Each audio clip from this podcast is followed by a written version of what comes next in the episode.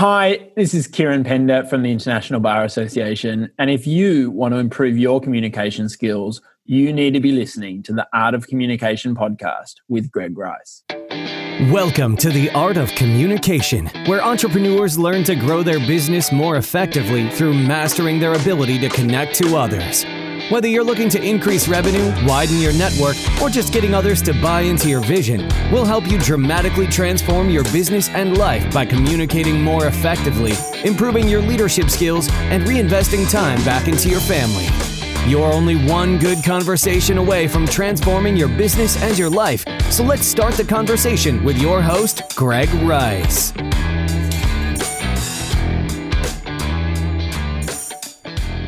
What's up, guys? Today I'm sitting down with Kieran Pender. Kieran is a senior legal advisor with the International Bar Association.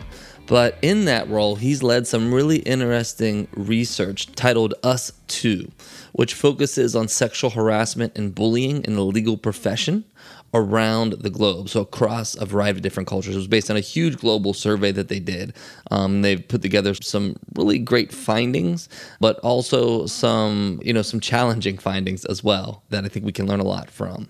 Um, and then, interestingly, he is also a freelance journalist for The Guardian, doing a lot of reporting um, around different sports around the world. So he's a pretty uh, amazing guy. And we talk about a lot of different things. We get in depth about the research and what he learned, and about how sexual harassment and bullying is actually quite prevalent around the world, regardless of culture. We get into how culture impacts those challenges, right? And how it looks maybe a little different from region to region, but then also the interest in discussing it and, and making improvements against it from region to region. And we talk a good bit about the importance of learning how to be a good leader and learning how to communicate well because often these things aren't Harvey Weinstein like sexual harassment issues. They're they're things that are maybe going unnoticed by the person who's communicating because they're not sensitive to how the person they're communicating with is responding to the way that they are uh, talking to them. So we get in depth about that. It's really interesting conversation. So for me, it was just a really eye opening discussion, and hopefully you walk away with a lot of practical tips about how leaders can create a more inclusive overall work environment. So, Kieran, welcome to the Art of Communication podcast. Really excited to have you on today. Thanks for having me on. Yeah, yeah. I think we're going to get into a lot of interesting dynamics, especially around things like sexual harassment, inclusion, and specifically how communication relates to those topics. And interestingly, how it's different from culture to culture. But I'd love by just starting off by having you give us a little bit of background on all the research that you've done and some of the key takeaways, and then we can kind of build our conversation from there. Fantastic. We'll look forward to that discussion. So, I'm a, a, policy lawyer with the International Bar Association, which is the peak global body for lawyers. And uh, following the Me Too movement in October 2017 and building on some research we'd done on the barriers that women face uh, progressing within the, the legal profession, we undertook a global survey in 2018 on the prevalence and impact of bullying and sexual harassment uh, within law across the, the whole spectrum of law. So law firms, in-house, courtrooms, judges, etc. And in May 2019, we published that in a report called Us Too, uh, and the findings were pretty grim. Uh, we found uh, one in two female lawyers and one in three male lawyers had been bullied at work, and uh, one in three female lawyers and one in 14 male lawyers had been sexually harassed at, at work or in work related contexts. Now, those numbers uh, would be unacceptable and are unacceptable in any profession, but in a profession such as law, which is sort of really predicated on the highest ethical standards, uh, those numbers are simply not okay. And so subsequently, we set out on a, on a global campaign to try and work with our many stakeholders to achieve positive change. That's great. And those are grim stats. Uh, so, a, a couple thoughts. I guess one around bullying. Like, how was bullying described? Because that can mean so many different things. Yeah, exactly. So we, we deliberately uh, we wanted to we didn't want to be too prescriptive. We didn't want to give definitions to people because if, if you're feeling bullied or harassed, that mm. that's a problem. Now, obviously, there's a legal definition in some context, uh, but we're not talking about you know have you been sexually harassed within the definition of of you know some legal statute in your particular jurisdiction. Um, if, if you feel that way, you know, maybe that's not a legal wrong, but it's still not okay that you feel that way. So we ask people an open ended question Have you been bullied? Have you been sexually harassed? We then, if they said yes, provided them with 10 examples to try and sort of categorize their conduct. And there was also in other boxes as well. So trying to be as broad as possible. But I, I guess the bullying yeah, I mean, it, it, fell on a spectrum. At, at, the extreme end, we had stories of physical violence, you know, assault. At the, the less severe end, a, a lot of the bullying that we saw in law and, and I'm sure in, in other professions uh, related to supervision.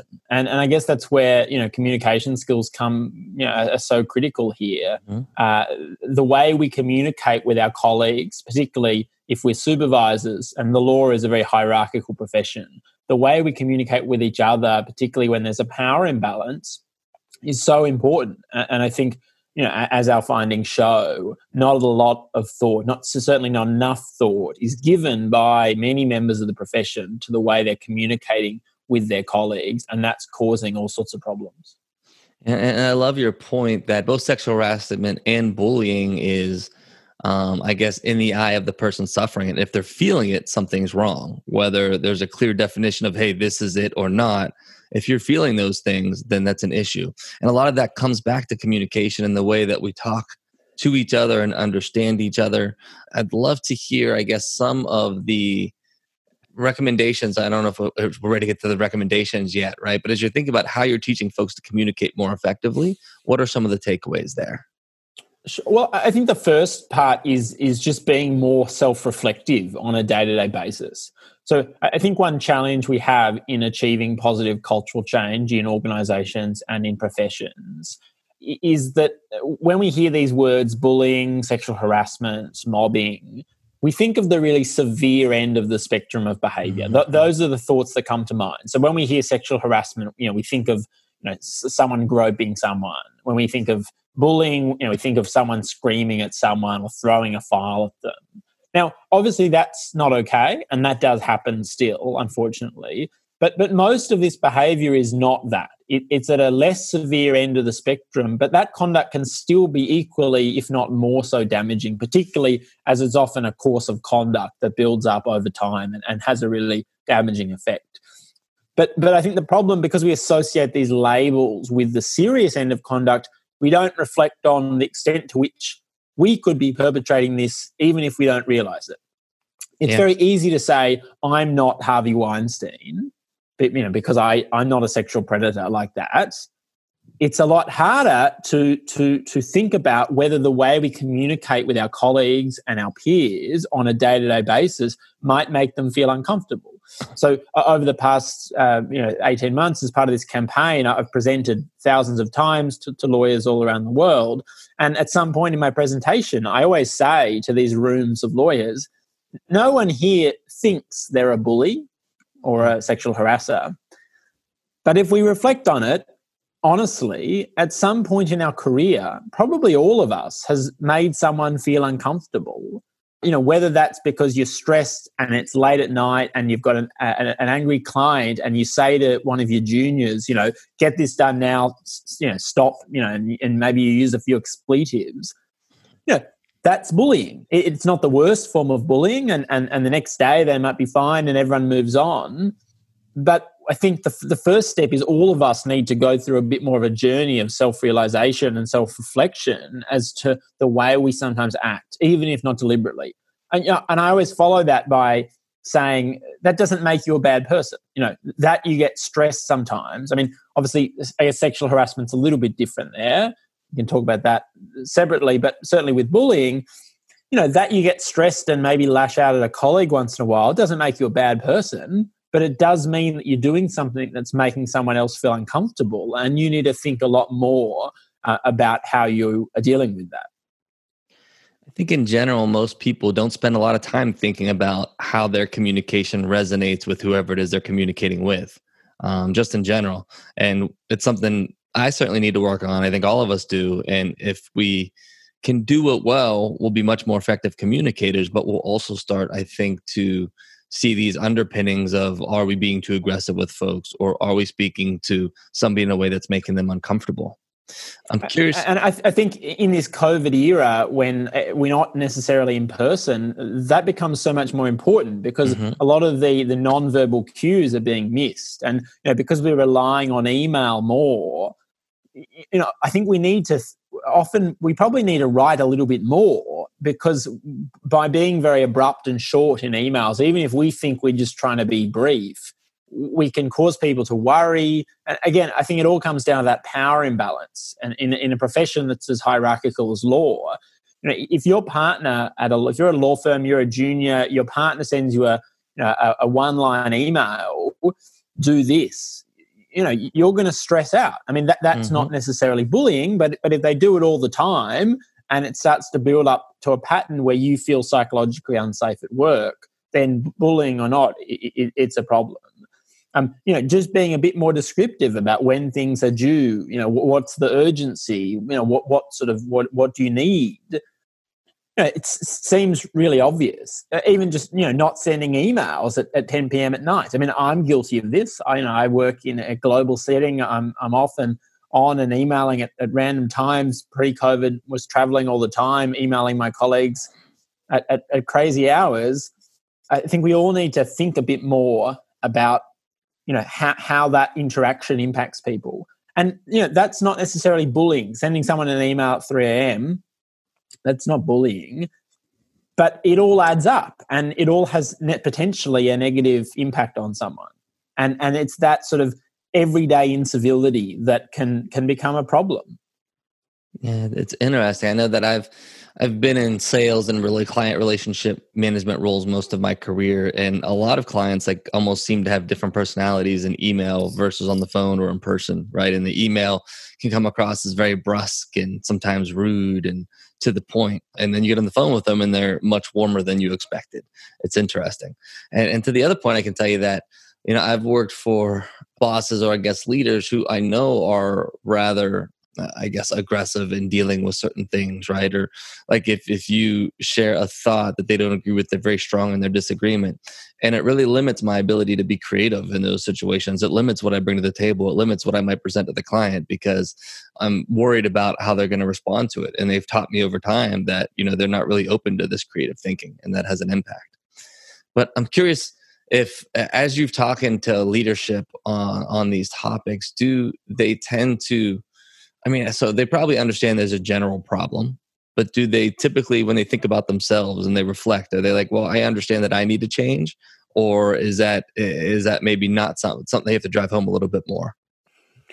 I think that the feedback and the response to our campaign was broadly positive. There was a broad recognition. So after we published our report, we, we held um, events, public, private meetings, etc in in 30 cities across six continents uh, across between last May and, and this March. So you know, met with literally thousands of people, uh, thousands of senior leaders of the profession.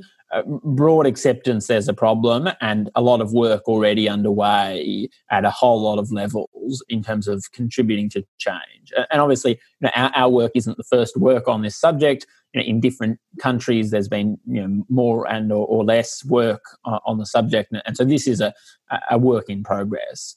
Um, there was, you know, sometimes you saw denial, and, and I would go into a law firm, and they'd see the data, and I sort of I could almost see the thought process in their head of the law firm across the road must be really bad because we don't have any of this here, and, and obviously, you know, data doesn't lie however, you know, mostly at, at senior leadership level, really good buy-in. You know, one, one person that that we worked closely with, the global senior partner of one of the biggest law firms in the world. You know, he would. I, I saw him present to his staff alongside me on a number of occasions, and and he would sometimes say, you know, he's managed 200 people in his career, and and he'd be an idiot to to think that the statistics didn't apply to him in some way now, obviously, again, no one likes to think that they're a bully, but but the, the numbers just don't lie. And so I guess you know that's the first step. The next step is how do you implement that change across the entirety of your, in this case, very large organization. And I think it's one thing for senior leaders to get on board. but they're not the ones operating, you know, they're not the ones managing on a day to day basis um, because often they're so removed, they're operating at such a high level. So the next step, I think, in operationalizing this change is is the sort of the line managers. So in, in law, that's often the senior associates and, and the junior partners. It, it's those people that need to be um, taking these messages on board and responding to them. I think to a large degree, we just need a shift in in how we do leadership, right? Um, across the board, not just in law, but in in many aspects of life. And it, it's a fascinating topic to think about how we need to improve the way that we communicate with each other, especially those who we're trying to direct to achieve goals together. And and particularly in law, uh, in private practice especially, lawyers are promoted upwards because they're good lawyers and they bring in a lot of money to their law firms. Uh, leadership skills, management, supervisory skills, for a long time weren't really recognized mm-hmm. or valued or trained people just got promoted upwards because they were good lawyers and suddenly they had to manage. Now, we're beginning to see across the profession more investment in leadership and management. But, but I guess in a way, it's not surprising that we have these challenges um, because leadership and management is hard and it's not something that a lot of humans are naturally adept at. And yet we've been throwing these people in the deep end. And they've probably been learning a lot of bad habits because they've experienced this stuff themselves. I mean, a really recurring comment on the global journey was people saying, well, I went through this, so my juniors should too. You know, I mm-hmm. I was yelled at in front of clients. You know, that's part of being a lawyer. That's how you toughen up. Uh, and you know that attitude. Uh, I mean, I think it was it was never right, but particularly in the modern era, you know, that's not an attitude we can abide. Agreed. Agreed. Now, tell me a little bit about the term everyday inclusivity and, and what that means. I guess that's continuing on this theme about bullying and, and harassment not only being the more severe end of the spectrum of conduct, but about being that everyday stuff. So it's the, the negative comment in the lift, or it's the slightly sexist comment, or it's the you know the the the being a bit aggressive with the red pen and and taking feedback beyond what's reasonable and and, and laying into someone you know th- those are all examples of not being inclusive on, on an everyday basis um, you know, of course, you know, supervision, management, the law is a stressful profession. Sometimes, you know, these things happen.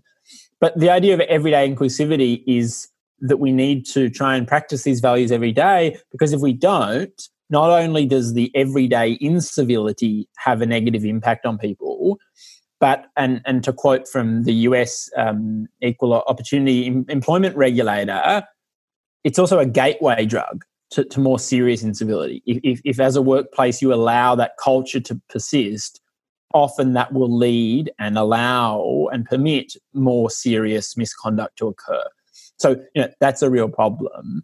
And that's hard having these conversations about what does everyday inclusivity look like you know in terms of using inclusive language every day in, in, in being positive you know smiling saying hello stuff that sounds really dumb and really basic but but actually can can make a, a huge impact. So i think that's one aspect of this. And and the other is we don't achieve cultural change from the top down. Leadership is really important and leaders need to be on board and role modeling but we also need to have buy-in at every level of the organization. And, and so often i think these campaigns to achieve cultural change are you know, emails and speeches from senior leaders that don't really engage all levels of the organization. So you know to, to give one example a, a law firm in new zealand that i met with uh, there was a big harassment scandal in the new zealand legal profession they scrapped their harassment policy and got every single member of the firm to contribute to a new policy. And this is a firm of maybe 400 people. Took a long time to, to have 400 people on a committee to draft a new policy. but they said at the end, you know, the policy looked nothing like what they expected, but every single member of the firm knew what was in the policy, had ownership of it, and had really bought into this cultural change process and, and so I guess that's what I mean by everyday inclusivity is is being inclusive with inclusion, not just having this led by a, a head of D&I and the managing partner, but but every single member of the firm being an ambassador for the values that you want your firm to be living. Yeah, I, I, think I have a, I guess one overarching thought there is that we're not at a place in society and culture yet where this happens by itself. It, if you just leave it alone, it's going to go in the wrong direction. You need to put a lot of effort towards how do you build a culture that helps deal with these things appropriately. But then also, as part of that, how do we motivate and train and teach and equip everybody throughout our organization to do it, not just the leader saying, hey, you should do it. And that's a completely different conversation. So that's really interesting. Now, another part of this that really fascinates me is kind of the global aspect of it, right? So you dealt in many different cultures around the world. And I think there's a couple different levels we can talk about there. One is how does sexual harassment and bullying look different from one culture to another? Or how is it accept- more accepted, less accepted? You know, what are different degrees of it across the world?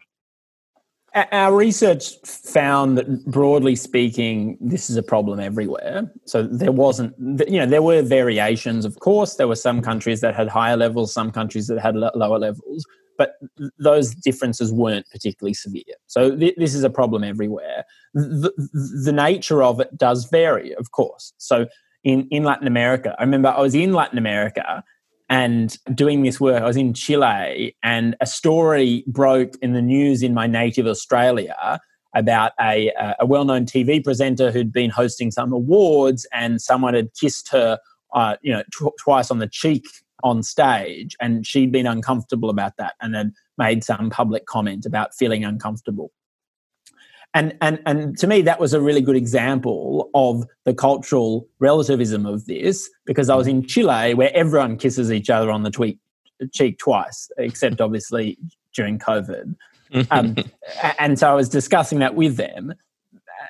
But that doesn't mean that, I mean, obviously, there's some red lines. There are some things that are not okay in any culture. But otherwise, yes, of course, culture matters. And so, you know, if you're a domestic organization, then, you know, you need to address this, uh, you know, in that cultural context. The challenge is for multinational firms, and there's a lot of big international firms with offices around the world, many of which we worked with on this campaign. You know, they have this real challenge. And, and I think the balance there is, is, you know, allowing sort of some international pressure to push for change, but equally being responsive to, to the local context. And I think that the second point is I don't feel that anywhere in the world has fixed this, and I don't feel that anywhere hasn't. I mean, I, we only went to 30, 30 cities across six continents, so I can't claim to speak for every country. But everywhere I went, th- there, there was a journey towards change that had begun, you know, at differing stages. And, and that's a non-linear journey. And what I mean by that is in some parts of the world, I was often asked about London and New York. You know, they're two legal hubs, global legal hubs. And so there's a lot of sort of thinking and perception that, well, they must have dealt with this. And, and that's not, not the case. I mean, obviously, a lot of London and New York, New York law firms are very advanced on this topic, but there's a lot of problems. And, you know, you only need to look at the, the legal news every week and, you, you know, you see more and more allegations and cases coming forward. And and so there were you know really interesting innovations that had been adopted in in all different jurisdictions that perhaps hadn't been adopted in London or New York and and vice versa. So you know to me this is a global challenge. It it looks somewhat differently locally but you know it, it's not as if you know we're all at different stages on an identical path. We can learn from each other and we can learn from different cultural contexts. Absolutely. And uh, i'm also curious as you've been out there talking about this to different folks in different cultures. Is there different willingnesses to talk about it right? And different willingness to get into exploring the topic depending on culture region etc there is definitely. And, and, you know there were some parts of the world that were really keen to talk about this and others where it was seen as more taboo. Uh, paradoxically i think that you know that doesn't always line up with where you'd expect and it also doesn't necessarily align with the ability to sort of progress change. So you know to, to stay with the, the chile example you know Ch- chile is quite a, a, a, culturally and socially conservative uh, latin american country. And so I think there was a bit of shock with the openness that we were having these conversations. So, you know, we hosted a public event at the offices of the biggest law firm in Chile, co hosted with the Chilean Bar Association. You know, 100 lawyers in the room, and, and a number of them remarked to me afterwards just how unusual it was to be having this public conversation about this taboo issue. And, and in a way, that gave it more impact that we were having this conversation.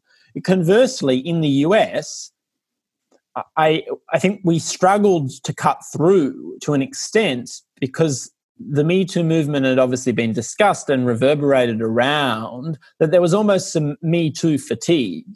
Uh, and that I think made it harder to engage people because uh, there'd, there'd, been a sort of switching off t- to this problem. Now, the problem hasn't gone away. You know, the Me Too movement has helped, it, it hasn't fixed the problem. So we need to keep talking about it and keep taking concrete steps. But I think certainly my, my anecdotal observation in the US was it was harder to get that buy in and that cut through. It's interesting the fact that there's been so much focus on it makes it harder, right? Makes us feel like, hey, we're done with this already. We fixed it, which is certainly not the case. And I think there's some danger in that. Yeah, and we see, I mean, just in Australia right now, we had a high profile case of a, very senior Australian former judge uh, there was some reporting in, in the major newspaper that he had um, sexually harassed some of his junior associates uh, some time ago. That was, you know, front page news for a week. You know, for the following week, there was a lot of momentum, a lot of talk on this issue. And just in the last, that was probably a month ago, in the last week or two, I've noticed that the momentum has started to dip. Now, on one hand, there's I think merit to that because we need to move beyond individuals. I mean, his conduct was deplorable, but but he is only one of, of many. We need to focus on the systemic problem and the structural problem, not just the the the the, the bad apples. Um, but I do worry that we see these you know big incidents. There's a lot of attention, and then we sort of move on to the next thing in the news cycle, and we forget we haven't really move that much further down the road in achieving cultural change. But first, have you guys ever struggled to gain traction driving paid traffic while it seems like your competitors are just having a lot more success? If so, then you're going to love what I put together for you. I mean, how about a free analysis of you versus your top three competitors to gain clarity around what is really working and what isn't and where the opportunities are? Does that sound good? Well, I've partnered with some of the best in the paid traffic business to create inflection marketing. I only partner with the best. No one has more experience. These guys have been doing it since 2001, and they've been helping companies win paid traffic across all channels, including Google, Microsoft, and Facebook, Instagram and YouTube, LinkedIn, Twitter, and Amazon. And here's the best part for anyone who sets up a consultation appointment, we'll provide you with a free competitive analysis comparing your paid per click advertising versus your competitors, looking at things like messaging, keywords, volume, and cost per click and there's no obligation for this. It'll give you the foundation that you need to succeed, whether you decide to work with us or not. So, to learn more about how we can help you take your digital marketing game to the next level and drive a true inflection in your paid traffic, as well as get your complimentary competitive analysis, go to gregjrice.com backslash inflection. That's gregjrice.com backslash inflection to schedule a quick discussion to see if there may be a fit here or not. So, with that, let's dive into our interview. So, if I'm somebody who feels like, uh, you know, they've been sexually harassed or made uncomfortable or bullied, what's the best way for me to kind of speak up and communicate that to the organization to try to improve my situation, but also to drive change? I think you know we can never put the onus on the target of this behaviour to speak up. Now, in an ideal world, th- they would feel comfortable to speak up, and a lot of companies are investing uh, money and time and expertise in flexible reporting channels, so anonymous reporting, uh, app-based reporting platforms. You know, there's a number of technological solutions. Some law firms that I worked with, they'd realized that people just weren't comfortable going to HR, and so they'd try to. You know, some firms had split off part of HR that was independent and and just dealt with complaints. Others had sort of empowered people at different levels of the organization as sort of informal uh, people that you could report to who, who would then run it up the line. Uh, if you feel comfortable going to, to someone in your organization and talking about this, you know, I think that's important. And a lot of people who did our survey, which was anonymous, said that it was the first time they'd told anyone about what they'd experienced mm-hmm. and that it had been helpful for them to have that channel. And so, you know, I think, I mean, there's a lot of evidence that speaking up can be empowering, but people don't speak up. And we have a lot of evidence on the barriers to speaking up and, and often the, the backlash that people face when they speak up. So I think, and, and maybe this is your next question, but, you know, as importantly, if not more importantly, is I mean, obviously prevention, but if we're just focusing on when, when incidents occur, it's bystanders speaking up. So, you know, the, I think one of the most powerful things all of us can do to achieve change is call things out when we see that, see it. And you know, that doesn't have to be right in the moment. You know, some of us might not feel comfortable for whatever reason. Ideally, if we saw, you know, a colleague yelling at a junior, you know, we'd say, "Hey, Fred, like that's not appropriate in this workplace." Or, or you can have a conversation with Fred afterwards and then go and speak to the, the target of the behavior, etc. You know, there's, there's a whole lot of ways you can do that. But I think that the impetus and the focus needs to be on every single one of us having a role in this change. And, and from the bottom of the organization to the very top, all of us can call things out that we don't think are okay. Yeah, and that was going to be my next question, right? So, how, thinking about it, uh, well, first of all, I assume you saw in the data that a lot of folks are aware of it happening, and um, even if it hasn't happened to them. And then talk about the importance of how they can speak up and communicate that to the organization and make a difference. So I appreciate you covering that ahead of time for me. Our, our data definitely showed that you know people witness this, right? Of course, some of this conduct happens uh, alone in rooms with no witnesses, but most of it happens when there are people around. And I guess collectively, our biggest failing as a profession, and I mean, law is not unique uh, as society, is that we we we let this go unchecked. I mean, it's it's a, become a somewhat cliched quote, but it, has been said that the standard you walk past is the standard that you're prepared to accept. And I think you know those words ring really true in this context. If you see something, if you let it go and you don't intervene, or you don't report it afterwards, or you don't seek out the the target or the victim of the conduct and make sure they're okay, if you just walk by and turn a blind eye, you're complicit in the behavior. Of, of, you know, of course, you're not the perpetrator, but you're complicit. Absolutely. And so, to, to put that in a more empowering way, I appreciate that's somewhat negative. Um, and the flip side of that is every single one of us has an opportunity and an obligation, I would say, to achieve change and to contribute to that change by calling things out when we see them. Yeah, I like the empowering version, but both versions are powerful for sure. Um, any other uh, any other big takeaways from the research or from the conversations that you've had um, that would make sense to share with folks? There's no easy answer. You know, this mm. is human nature. This is a a deeply ingrained societal cultural problem. You know, there there are aspects of the law that probably exacerbate this in, in law as, as one case study profession. But uh, it, it's not as if lawyers are, are perfect human beings through school and university, and then they enter the legal profession and they become bullies or they become harassers. You know, this is a societal problem. And, and the corollary of that is this is really hard to address. And I think there's often we search for easy answers, and there are not easy answers. This is we need to pull on a hundred different levers within our within our team, within our organization, within our profession, within our country, our societal context, all of which will, will go some small way to achieving change.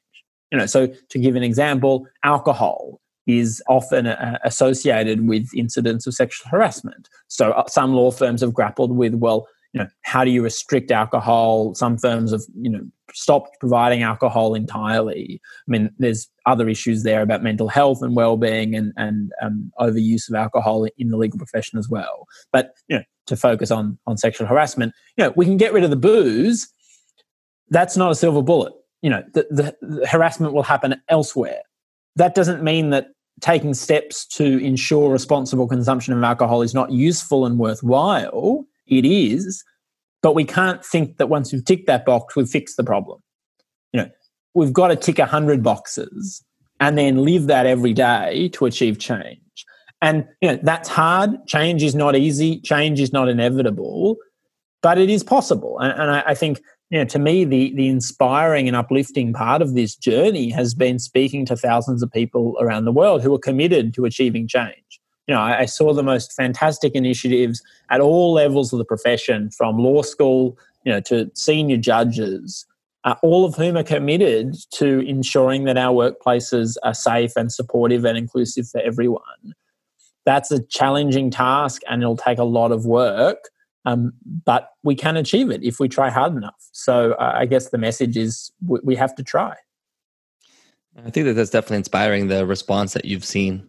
You know, kind of a corollary for me as you were talking about the societal issues is I think that there's just an underpinning really around the world that being a good leader is is something to aspire to and that's true. But it's almost something you're born with and if you know and so we're all feeling like we should be good leaders and we're feeling bad about it if we're not right and there's just uh, there's maybe not the understanding that leadership is really hard and that we need to develop a skill set to do it really well. And therefore you know we lead how we have been led which is often the wrong way through bullying sexual harassment etc and and there's a lot of learning that needs to happen but first we have to accept that most of us aren't good leaders to begin with. And that that's maybe a hard reflection to look at I agree entirely, and uh, I mean to an extent, I'm a leader. You know, I supervise uh, uh, several people in my team, and I often thought, as I went around the world talking about this, how how much you know we have to practice what we preach. And mm-hmm. you know, I'm not a born leader. I'm I probably sometimes I'm not the best boss. Uh, I'm not the best supervisor, and so I think all of us have the responsibility to continually improve. And I guess the, the final thing I wanted to say is, um, you know, men particularly, you know, sexual harassment isn't a, a women's issue. Uh, some of your listeners may think it's odd that you know the IBA had a man lead this campaign. Partly that was coincidental because this was the project that I was working on, and you know, there you go. Uh, and obviously, we had a lot of uh, amazing women collaborate with us on this campaign. But sexual harassment isn't a women's issue bullying isn't a women's issue. These things do disproportionately impact women. That's a problem. All of us are responsible for fixing it. And men have to be cognizant both about the impact we have and the fact that our voice can be important in this, but we also need to ensure and empower female voices and, and, and underrepresented voices in general. And I think that's a, a really hard balance to get right. And I often thought on this campaign that dilemma of the fact that uh, you know, I'm male, I haven't been sexually harassed.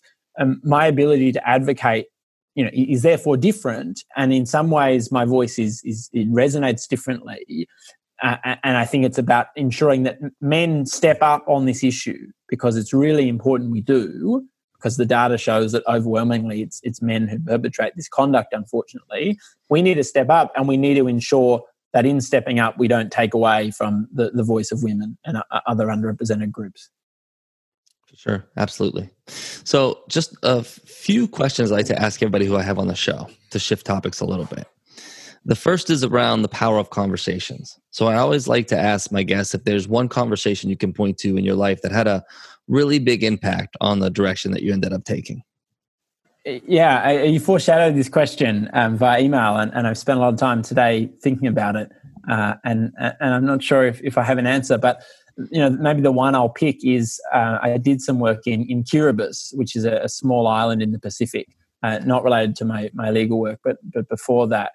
Uh, and it's one of the islands in the world that are most at risk of climate change. And actually, you know, as I speak to you, my my my screensaver on my screen is is from this island, a photo I took there and uh, you know I was hosted there. I was doing some work for the local football association, and and I was hosted by a, a local Kiribati man, um, Kiribati. It's sometimes called, but it's actually Kiribati. And I was just I had a lot of conversations with this this man while I was uh, there, staying with him over uh, a number of weeks. And Kiribati is the, the least developed uh, country in the Pacific. It, it has you know, really significant challenges with climate change, with poverty, with obesity, with you know, all, all sorts of challenges. Uh, but I just remember thinking and having these conversations with with him and, and his family and, and those around him, and the generosity they showed. Uh, and and I think uh, there was to me those conversations I, I learned so much about how important it is that all of us are more generous in, in spirit and in means. Uh, you know, I just I remember being shocked when I went back to to Australia, where I was based at the time, and you know, Australia, an incredibly wealthy country, but probably many of us, and, and certainly as a society and as a government, in many ways, we're not very generous, and yet. You know, I, the, these people had welcomed a total stranger into their home and, and, and welcomed me with food every night for you know, a week and, and shared their stories with me. Probably sounds a bit cliche, but you know, for, for people that didn't have a lot and are facing, you know, really existential risk due to climate change, the climate crisis, uh, the generosity they showed me, uh, I've sort of tried to to live by and show others. It's beautiful. I think sometimes we find the greatest generosity and love among the folks who have some of the least, um, which is always something that's fascinated me. So, uh, second question: as you think about all that you've accomplished throughout your career, and it's a lot of things, right? Um, eh, if if there was one communication skill you could have had in more abundance that would have made it uh, a lot easier for you, what would that have been? I think to to wrap back to some, something I said towards the beginning of the conversation, uh, you know, self reflection and and getting being better at understanding how what I say will impact others and how it will resonate. And I think that's a skill I'm still trying to work on. I don't think I'm, I'm all that good at it uh, still after uh, uh, many years of trying. But I think all of us need to, and, and I certainly need to think more about, you know, the, the way we communicate. And I guess that's, in a way, that's the, the, the other side of the coin. It, it's not, I guess it's not part of the conversation. It's about stepping back and thinking either preactively or after the fact and reflecting a little bit more on the way what we say will impact people, the way it will land. And, and I mean, it sounds a bit Machiavellian, and I don't mean it in that way, but sort of just strategizing a bit more about mm-hmm. the way our communications will make others feel. And, and you know, uh, uh to, to, reduce it to simple Australianism, you know, don't be a dickhead uh, is, is, the is the the basic version of it. But I think just reflecting a bit more, I wish throughout my career I'd reflected a bit more on you know what I was saying. Yeah, I think part of the challenge is we don't always realize when we're being a dickhead. We don't think we're being a dickhead, but we're perceived no, as exactly. One, we think know? we're right. we think we're right, or we think we're being compassionate or understanding, and, and really we're missing the boat. Um, so it's about getting that self awareness and awareness of whoever it is we're communicating with. Um, so, final question: Who is the best communicator that you know, either know of or know personally, and why do you say that about them? One of the people I've been really fortunate to work with on the IBA Us Too campaign has been a guy called Tiernan Brady, who's the head of inclusion for Clifford Chance, which is a, a major international law firm headquartered in Britain. And, and he led the uh, marriage equality, same sex marriage uh, campaign, firstly in Ireland and then in Australia, and, and uh, won both of the referendums in those countries, the, the only two countries that have um, passed that law on the basis of uh, nation, nationwide referendums.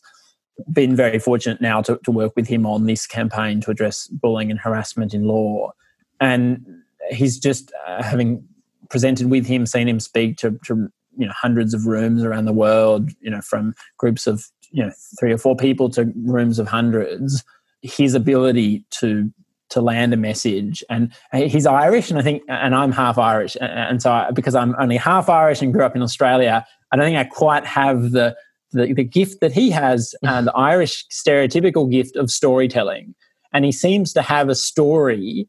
I mean, uh, he's obviously done some amazing things in his time, but he has a story for every point he wants to make and and you know and and i think sometimes people overdo that right? And they try and wrap every message in a story and it comes across as force but with him you know he makes a point it's often simple it's often profound and he'll he'll come up with some amazing way to illustrate it. You know whether it's about him door knocking and having a conversation with a 92 year old granny in rural ireland or you know whatever. Just these amazing anecdotes. And and, and and I guess through seeing that, I've really reflected on you know the utility of stories in in leading change.